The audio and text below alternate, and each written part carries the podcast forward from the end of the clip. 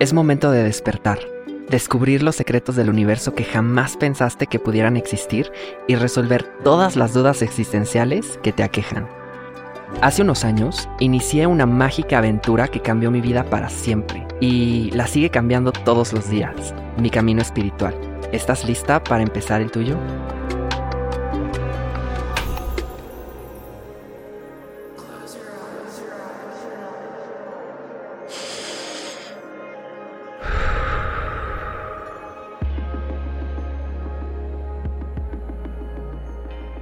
En los primeros siglos de la lengua latina, surgió una palabra con la que se designaban a los seres humanos o animales vivos que habían sido elegidos para morir en sacrificios ofrecidos a los dioses. Con el tiempo, se fue aplicando no solo a las personas y animales que sacrificaban, sino también a aquellos seres que sufrían agresiones, torturas, accidentes, incluso enfermedades. Pero esta evolución no ocurrió en el español, sino desde el propio latín. Los seres humanos comenzamos a utilizarla mucho más frecuentemente para hacernos notar o para fines un poco más oscuros. Esta palabra de la que te hablo es víctima. Y si bien no hay otra falla en su significado, puede que sí la haya en la connotación con la que la usamos actualmente. Hoy, sentada a mi lado está una experta en estos temas, que viene a compartir con nosotros acerca del ciclo nocivo al que a veces entramos sin darnos cuenta. ¿Qué tal, amiguitos de la pradera? Les presento a Lorencita Saavedra, y yo soy Dito Torres, y me conocen como el Dragón Azul.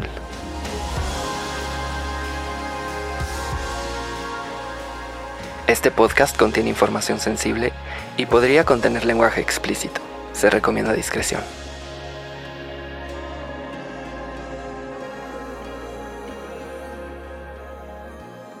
Hola, Lorencita. Hola, querido Dragón Azul. Gracias por invitarme. Lorencita Saavedra es psicóloga y también es una de las coaches más importantes de Niños de Ahora, que es una empresa dedicada a ayudar a los padres a que críen mejor a sus hijos. Es una labor maravillosa. Y Lorencita es una amiga, compañera, hermana. También es mi coach. Y me encanta tenerte aquí para hablar de este tema en específico que no, a veces no nos damos cuenta que existe. Así es. Pero está ahí. Pero está ahí, es correcto. Pues bueno, cuéntanos un poco sobre ti, deja que la gente te conozca y después ya entramos de lleno al tema. ¿Te late? Claro que sí. Hola, Dito, y hola a todos. Pues yo soy Lorencita Saavedra, gracias por tu presentación en ese trabajo en el que coincidimos, pues también tú eres parte importantísima de todo ese movimiento de una crianza efectiva. Y bueno, pues estudié psicología, soy muchas cosas, sin embargo estudié psicología y psicoterapia corporal y pues esas han sido las herramientas de trabajo para con personas, ¿no? Individualmente, en grupos, en escuelas, bueno, en muchos ámbitos sociales y también individuales. Y pues como terapeuta he tenido pues la oportunidad de coincidir y de conocer a muchas personas que no solo han pasado por eventos que las han victimizado, sino también víctimas de su propio mundo emocional. No necesariamente tiene que pasar algo horrible para sentirnos víctimas. Sin embargo, sabemos que una víctima es la persona que ha recibido una ofensa, un agravio por acción o por omisión de otro. Y ese otro puede ser el sistema o puede ser otra persona. Entonces, pues en eso nos movemos los seres humanos casi todo el tiempo. Y bueno, pues en esta práctica de ya casi 20 años como terapeuta, como psicoterapeuta, pues he tenido la oportunidad de apoyar a muchas personas en este tema también. Me encanta, me fascina. A ver, cuéntame un poco desde tu experiencia, desde lo que has vivido, desde las personas que has atendido y que has acompañado, ¿no? ¿Qué es el ciclo de la víctima? ¿A qué nos referimos cuando decimos ciclo de la víctima? Ok, pues sí, parece que hay un ciclo de la víctima porque siempre que estamos en una situación donde no hallamos una salida, volvemos a repetir ciertas conductas, pensamientos, en fin, comportamientos que refuerzan eso que estamos viviendo, sintiendo.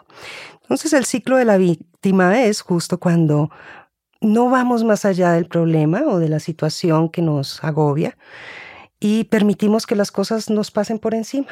Cosas y personas. Wow, qué fuerte. Una y otra vez. Y pues bueno, ese ciclo puede tener muchas características, desde culpar a otros, ¿no? Desde llamar la atención, evitar las críticas, porque siempre que uno se siente víctima, es posible que todo lo que se diga alrededor se tome como un ataque. Una persona víctima, cuando está en su ciclo más fuerte, hace que los otros se sientan culpables por lo que hace o por lo que piensa. Por lo mismo, a veces se vuelve en chantajeador emocional, alguien manipulador y pues más modernamente alguien tóxico.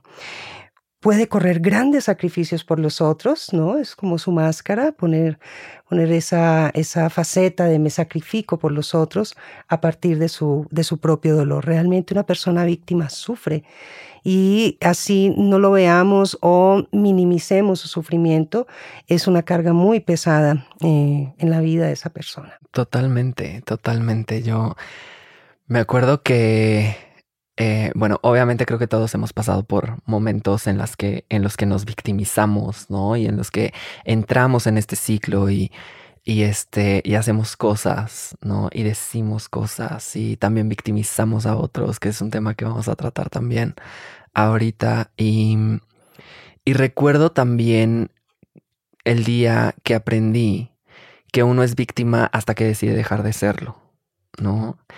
Y me da mucha pena a veces, pero lo veo con mucha compasión a todos aquellos y a todas aquellas personas que no salen de ahí, que deciden quedarse ahí, porque a veces es muy cómodo. A veces es muy cómodo y eso, a pesar de verlo con compasión, también se me hace gravísimo, ¿no? Sí, es grave porque afecta la profundidad de todas las relaciones, afecta el vínculo como tal. Una persona que se victimiza, Dragón Azul, es porque lo ha aprendido también a hacer. No quiere decir que un trauma, un evento fuerte, un accidente, una vivencia difícil, no tenga sus consecuencias. De hecho, las tiene, ¿cierto? Pero la persona que se acostumbra a ese tipo de sufrimiento es porque aprende a relacionarse desde ahí y obtiene una recompensa, por decirlo así. Nada más que esa recompensa nunca es suficiente. Wow, qué fuerte, qué fuerte. ¿Qué de las personas, por ejemplo, que nos victimizan, ¿no? Y nos dejan ahí. No sé, se me ocurre, o sea, mientras estabas hablando, y ya sabes cómo trabaja mi cabecita, ¿no? Después de tantas sesiones al teléfono que hemos tenido, que de repente yo empiezo a escuchar y a ver cosas en mi cabeza, ¿no? Y se me figura mucho, o sea, la pregunta que te hago, por ejemplo, está, no sé, una mamá, ¿no? Que su hijo o hija tuvo un accidente, ¿no? Y entonces es como, ay, no puede porque tuvo el accidente. Y ay, no puede porque esto. Y ay, no puede porque el otro. Y como que lo ven débil o la ven débil, ¿no? Y entonces como que ya los meten en esa cajita de la víctima, ¿no? Y de ahí no los sacan. ¿Y qué pasa? ¿Por qué la gente solemos hacer eso también? Claro, nos falta, entre otras cosas, mucha habilidad empática y el poder entender el dolor y el sufrimiento del otro y buscar soluciones. Normalmente lo que sucede es que recurrimos o surgen estos sentimientos de compasión o qué pesar, pobrecito, cómo le fue a pasar esto, pobrecita, pero no vamos al fondo de ninguna situación. Para empezar, no buscamos apoyos efectivos e inmediatos cuando se necesita, ¿no? Y aparte, toda una cantidad de conductas que tenemos ante las personas víctimas. Me gustaría más bien hablar en positivo de lo que sí se puede hacer para escuchar, ya sea a nuestros hijos, a tu pareja, a tus padres, a cualquier persona que consideres que está en este ciclo de la víctima, que está quizás ya empezando a manipular los sentimientos de otros o las acciones de otros, ¿no? Pues en principio, lo primero que tenemos que aprender a hacer es escuchar activamente. ¿Y qué es escuchar activamente? Poder tener una calma sostenida, Dragón, una calma que se conquista poco a poco. No es voy por 5 pesitos de calma ya, sino que la conquistas en tu propio ser, haces tus silencios diarios, le das a tu mente ese descanso que te va a permitir luego escuchar al otro sin que intervengan tus juicios y tus prejuicios, ¿no? O lo que ya tienes en tu mente, esos calificativos que aparecen a veces cuando escuchamos a alguien que se siente o que ha sido víctima. Entonces, ante todo eso, esa escucha activa, el respeto también por el dolor del otro. Caemos a veces en minimizar algunos dolores, algunas situaciones, y esto hace que la víctima, en lugar de ver lo que tiene enfrente, se esconde detrás de ello. Es como reforzar ese no dejo ver mi dolor, y a partir del dolor pues me relaciono. Hay siempre un motivo oculto detrás de sus comportamientos, y oculto no quiere decir que no se pueda ver nunca, sino que con un apoyo correcto, con un apoyo quizás especializado, una terapia, una buena asesoría, claro que se puede encontrar este motivo oculto. Cuando uno está frente a alguien víctima o cuando uno se siente víctima, es muy importante buscar apoyo. Muy, muy importante. Totalmente. Porque solos a veces no podemos salir de ciertos baches o de ciertas situaciones que, si ya son crónicas, si ya llevamos años o inclusive meses o décadas, quién sabe, haciendo y sintiéndonos víctimas, pues es hora de buscar un apoyo pues efectivo, ¿no? Evitar recriminarse también es muy importante. Fíjate, hay algo que es una recomendación. Cuando uno está frente a alguien que sabe que ha sido víctima o que se siente o actúa como una víctima, hay que evitar dar la razón. ¿Por qué? Porque esto es entrar en su ciclo. Sí. Okay. Entrar en su ciclo. Por supuesto, hay que evitar reírse o burlarse de su dolor y de su situación, ¿no? Claro, porque eso tiene todo que ver con el respeto, ¿no? O sea, que mencionabas, o sea, el respeto. Pero esto que dices sí es muy crudo, pero realmente es cierto, ¿no? No dar la razón tal cual. Digo que tampoco, o sea, bueno, a mí no me gusta como hablar de temas de razones y así, porque creo que la vida y las relaciones no son una competencia, ¿no? Pero siempre caemos como también en ese juego, ¿no? De tienes razón o no tienes razón o qué trip, ¿no? Con eso, pero suena muy crudo, pero sí es cierto. Es real, es totalmente real. Y esto es real porque en ese estado de víctimas no solo opera la razón como tal. Si yo te doy la razón, estoy diciendo sí, es real eso que te pasó, estoy de acuerdo y aquí ya no hay nada que hacer, ¿no? Es otra vez volverle a dar más energía a esa carga que tiene. Entonces, el tema de sentirse víctima es más emocional, ¿sí? que racional. Entonces, por esa razón, pues es prudente evitar darle la razón al otro, ¿no? Entonces, también por eso es importante no ponerse a la defensiva frente a la víctima. Hay datos, hay relatos que nos ponen, pues, nos crean defensas ante el otro, nos pueden dar rabia, ¿no? O nos pueden entristecer. Entonces, cuando estés enfrente de la víctima o de alguien que se siente así, hay que evitar ponerse a la defensiva del relato del otro, ¿no? Mantener los límites, tanto físicos como emocionales. Es decir, cuando tú escuchas activamente, no te inmiscuyes en el relato del otro. Te mantienes como un espectador, pero un espectador consciente, presente, que si no sirves de apoyo, entonces mantén tu línea, tu límite y ayúdale a esa persona en todo caso a buscar su apoyo, ¿no? Claro. Y algo muy importante, algo que ya ahorita lo decimos muy fácilmente, aquella persona me contó tal cosa y me descargó, ¿no? Realmente no es que alguien lo descargue a uno, sino que hay algo en uno, en el que está escuchando, un espacio, quizás un vacío, un bache emocional que coincide con eso que el otro le está transmitiendo. Entonces, más allá de una descarga es procura siempre que estés frente a alguien que te está contando algo difícil, alguien que consideras víctima, descargar tu tensión después de comunicarte con. Descargar tu tensión, irte a correr, hacer ejercicio, hacer alguna descarga emocional con pataleta en la cama, en fin, hacer como ciertos ejercicios, incluso psicocorporales, para soltar la tensión que crea naturalmente escuchar un problema, una situación y una persona en este ciclo. Sí, claro.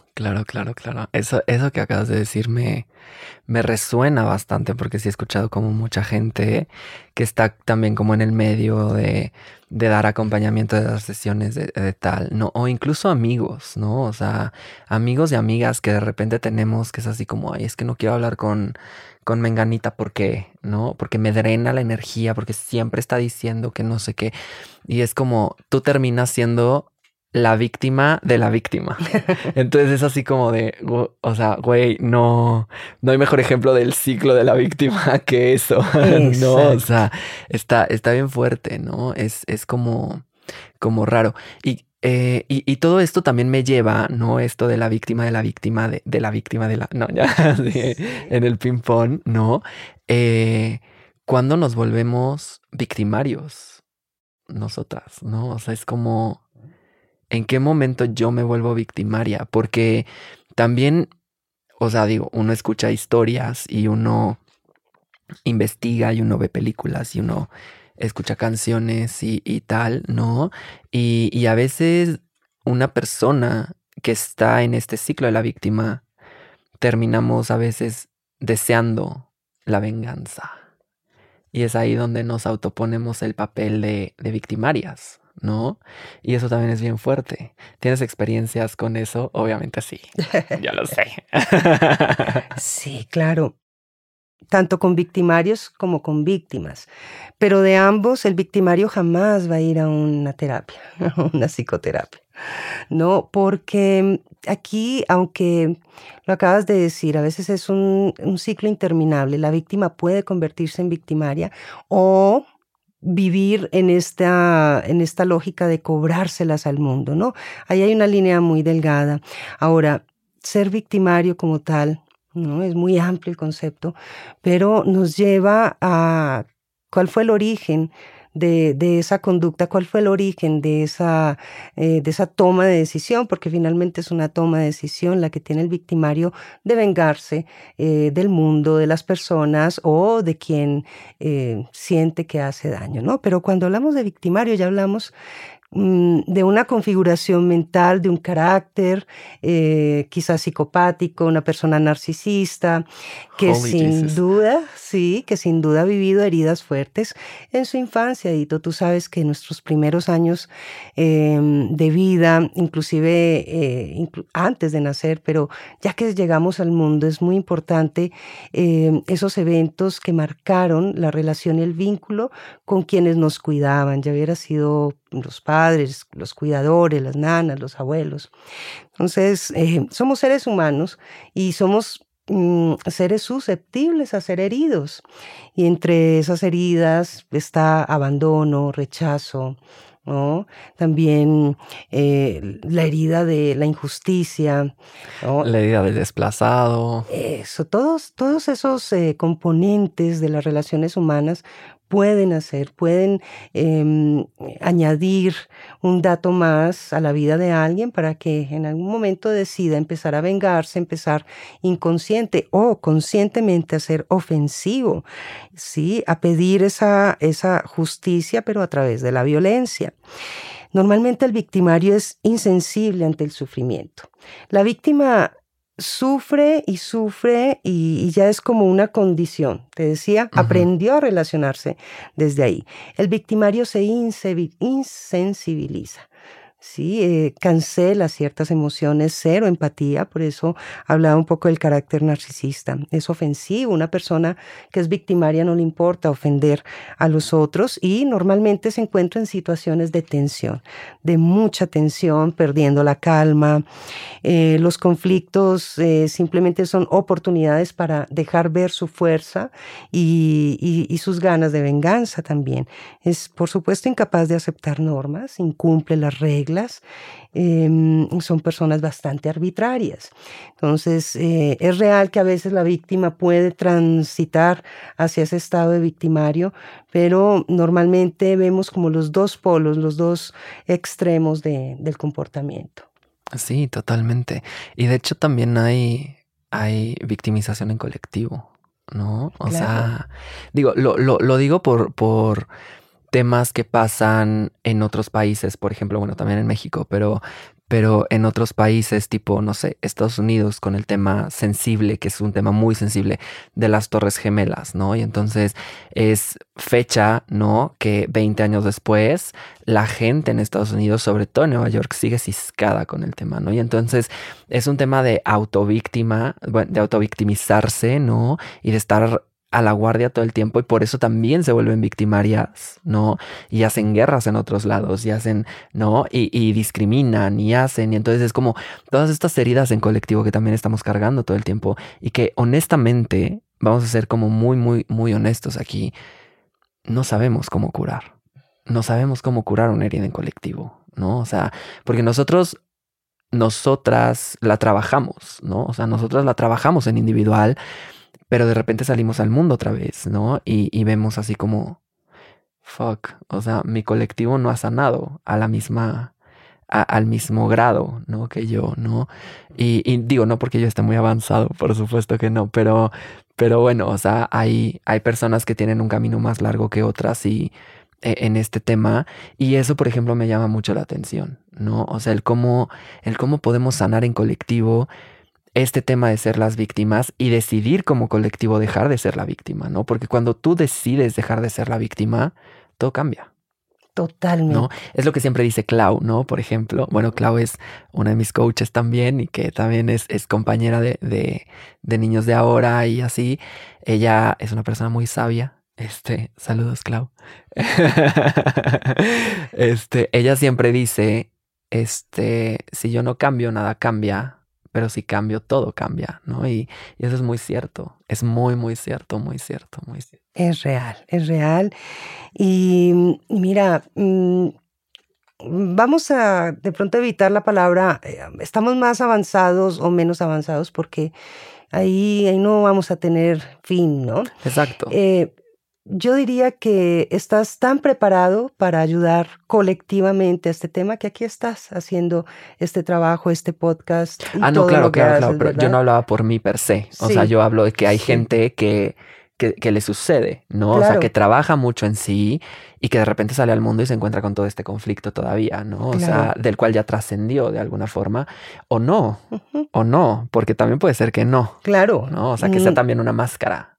¿No? O sea, que eso también es algo muy heavy. Sí, Lorencita, es algo muy heavy. Leer el colectivo es algo pues importante, ¿no? Y tiene sus, pues, ahora sí que sus aristas y muchos puntos de vista. Pero así como nos convencemos en colectivo y tenemos como estrategias para convencernos de ciertas cosas y publicidad y todo eso, operaría lo mismo hablando de derechos humanos, de formas de relacionarnos menos agresivas o ya viéndolo en positivo, ¿no? Formas más humanas de relacionarnos y de vincularnos. Pero todo cambio en colectivo, si te pones a ver, ha surgido de una poderosa decisión de alguien o de unos cuantos.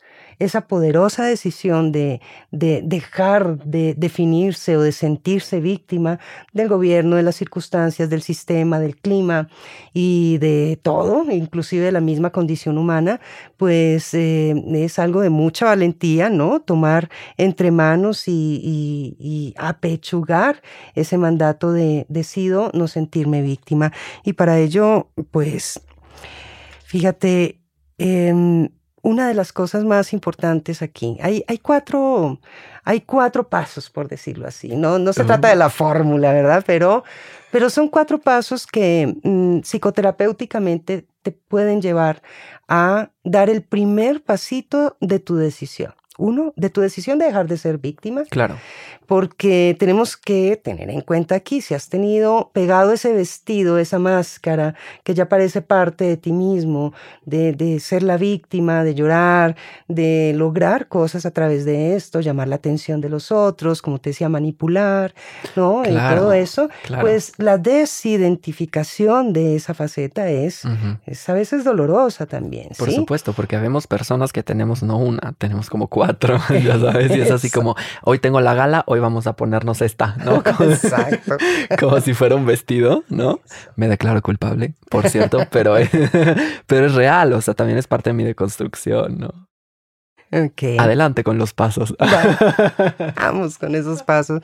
Vamos a dar un primer paso y es ver la situación. O sea, la persona víctima se ha acostumbrado a definir su dolor de una manera, incluso utiliza las mismas palabras y los mismos rictus en su cara y la misma postura, a veces corporal, la misma energía para definir su problema. Entonces, ver el problema desde otro ángulo, de otra manera, ver qué es realmente, a qué se está enfrentando, ¿no? Cuánto tiempo lleva en esto, qué le hace hacer ese problema, esa situación que a partir de la cual se sintió víctima. Ver la situación. Uno, adueñársela. La persona víctima, al contrario de lo que todos creemos, no se ha adueñado de su problema porque lo tira afuera. Son ellos los culpables. A mí me hicieron.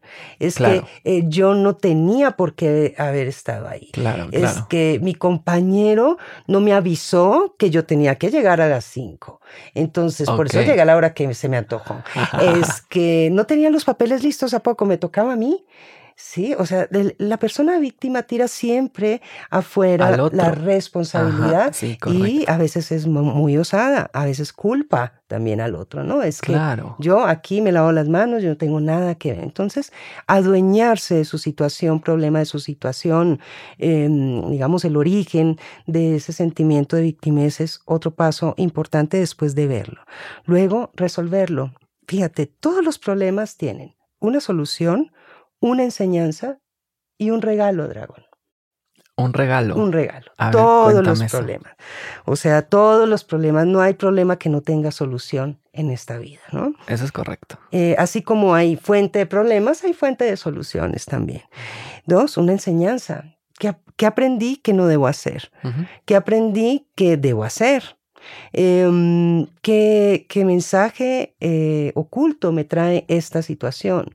¿No? Y ahí viene el regalo. A partir de entender, de ver y de adueñarme de la situación que viví para no seguir revictimizándome y cargando con esta máscara de manipuladora, de tóxica, de víctima. ¿Cuál es el regalo detrás de todo esto? ¿Qué puedo yo entregarle al mundo o ofrecer, por lo menos, a mi entorno más cercano, íntimo o personal de esto que me está pasando? ¿Cómo puedo desaprender para reaprender y luego enseñar a otros a pasar por momentos difíciles, a buscar las mejores estrategias y apoyos que hay? Entonces, ese es el regalo. ¡Wow! Me acabas de volar la cabeza. Cabrón, jamás lo había pensado así. O sea, bueno, igual alguna vez me pasó por la cabeza, pero nunca realmente lo había como sintetizado de esa forma. Y qué bonito que ese sea el regalo, ¿no? El qué puedo hacer yo con eso para ayudar a otras personas, ¿no? O a mí misma, o así. Guau, me encantó. Sí, porque tú ahorita lo ponías en este tema en un aspecto social, ¿no? Comunitario, de la masa, pues, de los grupos humanos, pues ahí puede ser, ahí podemos hallar el gran regalo. No te vas a quedar con esto que te funcionó tan bien a ti, ya que ya estás superando este estado de victimez. Ahora, pues, el impulso es cómo ayudo a otros, porque no va a terminar, no van a terminar las situaciones fuente de victimismo en la vida. Entonces, pues ese es el gran regalo. Y por último, hacerlo. ¿Sí? La víctima está muy en su zona de confort, ¿no? Desde allí ella obtiene o él obtiene muchas cosas, ¿no? Uh-huh. Atención, el pesar de los otros, la pseudocompasión, la revictimización, por supuesto, y se va a regodear siempre en su ciclo. Entonces, después de verlo, de adueñárselo, de buscar la solución, pues hay que empezar a hacerlo. Wow, 4 sencillos pasos, sencillos entre comillas, ¿verdad? Pero vamos a decir que sí son sencillos, depende de cada uno, ¿no? Para salir del ciclo de la víctima está increíble. Así es, mira, no son sencillos porque nos cuesta a todos salir de esos estados. Sin embargo, cuando ya se están dañando tus relaciones personales, íntimas, cuando ya eres alguien que otros denominan tóxico o tóxica, cuando ya tu vida está patas arriba, es urgente sí. Buscar, ¿no?, esa solución y enfrentar situaciones, pues, emocionales que pueden afectar la vida entera, no solo la propia, sino la de otros. Entonces, más que fácil, si se considera urgente, pues vienen muy bien estos pasos para que demos ahí, crucemos un poco la línea, ¿no? Me encanta, porque también estos pasos creo que también pueden ayudarnos a que, por ejemplo, si ya salimos una vez de ese círculo, pero nos vuelve a pasar algo que amenaza con ponernos otra vez en ese papel de la víctima y que estamos como enfrente del umbral para entrar al círculo de la víctima otra vez, ¿no? También los podemos como rescatar de alguna forma y así evitar entrar de nuevo al círculo, ¿no? Y eso está bien padre. Está bien, bien padre, porque también es parte del regalo que mencionabas ahorita, ¿no? Es parte del regalo. Porque sí, una de las cosas que me pasaban por la cabeza es cómo evito entrar al círculo de la víctima. Digo, yo te puedo decir cómo yo lo hago, ¿no? O sea, si me pasa algo, no sé, voy a decir una bojedad, no me dieron el trabajo, ¿no? Y en vez de estar, no, pues lo que yo hablaba con Anabel la otra vez, ¿no? Acepto y transformo. No, o sea, acepto, transformo, y yo sé que suena así pan con mantequilla y mermelada, y no, realmente tampoco es, porque hay muchas cosas que te pasan por la cabeza, pero cuando lo logras es súper mágico. Así y es súper bonito, es súper bonito. Me encanta este tema, creo que le podemos cortar así muchísima tela a este tema, porque pues es extenso, ¿no? Es lo que decías, por ejemplo, con lo del victimario. O sea, es vasto. Y las razones son igual. O sea, cada gota que hay en un río, ¿no? Tal cual. Lo que podemos decidir es tomar todo este tipo de informaciones tan sensibles para evitar con los menores, si tenemos contacto con niños, con jóvenes, poder como guiarlos y ser un ejemplo, una persona, pues, que evita de alguna manera volverse víctima de todo, que procura la empatía y que procura esos vínculos, ¿no?, nutritivos también con la gente pequeña. Y sí podemos evitar ser víctimas, ¿sabes? Sí lo podemos evitar. A ver, todos tenemos esa condición de estar expuestos a cualquier situación de agravio. Todos. Totalmente. No, o sea, desde salir a la calle y que un vecino lo mire feo a uno, lo insulte, o que llegue, no sé, una situación fea de violencia, ¿no? Como estamos tan acostumbrados en nuestra sociedad. Entonces, todos estamos expuestos a ellos, pero podemos tener y empezar a trabajar en esos aspectos. Mira, el tema de la víctima tiene que ver mucho con los límites. Entonces, una persona tiene límites íntimos, límites personales, límites sociales. ¿Sí? ¿A qué me refiero? A que no te tratas igual con tu novio, a como con tu tío, como con el vecino. Hay esferas de relación. Por supuesto. Y es claro tener esos límites, ¿no? ¿Qué tanto abro mi vida al otro? ¿Qué tanto me entrego también a una relación? ¿Qué tanto estoy dispuesto a colaborar en una situación social o personal?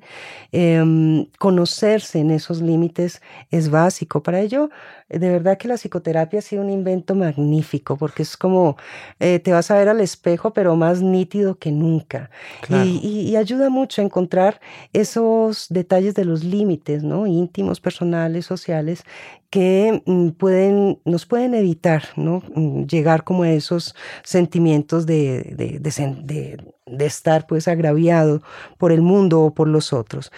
También, ¿por qué no?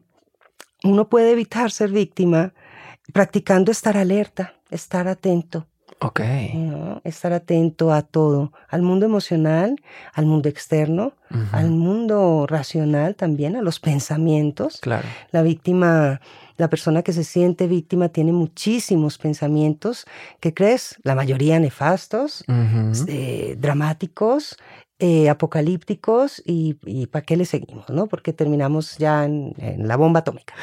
Entonces, cuidar y estar atento a esa narrativa interna, emocional y también racional, a los pensamientos, ayuda mucho a evitar caer de nuevo en esos espacios de sentirme víctima, de sentirme víctima de las circunstancias, como decimos. ¿No? Como decimos. Exacto. Y lo otro es conectar con los seres de confianza. Aprender a elegir las personas de confianza, a quienes se les puede hablar, a quienes se les puede confiar y abrir algún tema delicado, algún tema difícil, ¿no? No es lo mismo sentir confianza a que lo lleven a uno frente a alguien o frente a una autoridad y suelte su rollo, ¿sí? Claro. Aprender a hablar de lo que nos pasa puede ser una súper recomendación para evitar caer en ese aspecto de víctima, ¿no? Totalmente. Y también, Dito, es claro y muy útil practicar la capacidad o esa habilidad para retirarnos de los estímulos o situaciones desagradables o inconvenientes. La víctima o la persona, esa faceta o ese estado en el que entramos a veces y entran algunas personas, tiene que ver mucho de la mano de los límites, pero del aguante, del sacrificio, del quedarse ahí. Que a veces es bien difícil, ¿eh? Y esa parte de la máscara, es que si me voy, van a pensar que no me interesó. Pero ¿qué tienes si no te interesa? ¿Qué tienes si no te nutre? Exacto. Si estás en un ambiente donde definitivamente estás escuchando situaciones inconvenientes, desagradables, abusivas, agresivas, insultantes, salte de allí. Exacto, es lo mismo que yo le decía a una de mis alumnas, ¿no? Hace poco, o sea, porque, bueno, en contexto, no puedo hablar mucho del tema, obviamente, pero en contexto era una cosa así de que prefiero llevar cierto proceso para ver si la cosa cambia a yo llegar y dictar cuál es mi opinión, ¿no? O cuál es mi posición, mi postura, porque no puedo llegar así, porque es muy agresivo. Yo le decía, a ver, no. O sea, sí puede ser algo muy agresivo si lo quieres ver así, ¿no? Pero ¿por qué no? O sea, es arrancar la bandita, ¿no? A final de cuentas, de jalón, ¿no? Pues si no, al final de cuentas duele más y no va a cambiar la situación realmente, ¿no? Entonces, al final todo se resume, ¿no? En el conocerse a sí misma, ¿no? En lo que dices, ¿no? O sea, eso de todo esto que dices del psicoanálisis y de enfrentarse y bla, bla, bla, si lo complementamos todavía con prácticas espirituales como la meditación, por ejemplo, es todavía más rico, ¿no? Como el sacarte a ti misma de tu ser, ¿no? Y platicar contigo también, en caso de que no le tengas confianza a nadie, por supuesto, ¿no? Cosa que digo, somos humanos, entonces es difícil, pero todo eso ayuda, ¿no? Y eso está súper, súper, súper padre y súper bonito. Lorencita, muchas gracias. He aprendido muchísimo de estar aquí contigo hoy. Gracias a ti, Dragón Azul. Es un honor estar aquí en tu espacio. Bueno, esperemos que sea para el provecho de todos los que te escuchan, de todos y todes, los que te escuchan, y que les haya quedado esa inquietud de revisar, de autorreflexionar, ¿no? ¿En dónde me siento víctima? ¿Cuándo he sido víctima? ¿Será que no me he dado cuenta de ello? Y, ¿por qué no? Poder hallar también el aprendizaje, la enseñanza, el regalo en medio de todo esto. Dito, muchísimas gracias. No, hombre, gracias a ti. Ha sido un placer esta conversación. Lo he disfrutado mucho. Me encanta tenerte aquí. Lindo, gracias. Qué reveladora ha sido esta conversación, ¿no crees? Entrar en este ciclo es súper normal. A todas las personas nos ha llegado a pasar alguna vez. A algunas más que a otras. Pero no debemos estresarnos de más si nos sorprendemos a nosotras mismas sintiéndonos así. Solo que hay que trabajarlo un poco para salir de ahí y cambiar y caminar hacia adelante. Si no sabes cómo comenzar, continuar con tu camino, o si te sientes que tu alma está confusa o perdida, o te sientes tal vez que te has quedado con alguna duda, te pido que no te la guardes. Mejor contáctame a mí o a Lorencita a través de nuestras redes sociales. También puedes contactarnos a través de las redes de Caldero.mx y ahí podrás encontrar todos los links en la descripción de este episodio, como siempre. Este podcast es grabado y producido en los estudios de Nodalab en la Ciudad de México, y puedes encontrar en las notas del episodio más información sobre la comunidad de podcasters que estamos armando poco a poquito. Recuerda siempre que la mejor versión de ti es la que se ama a sí misma. Te mando un abrazo cálido. Namaste.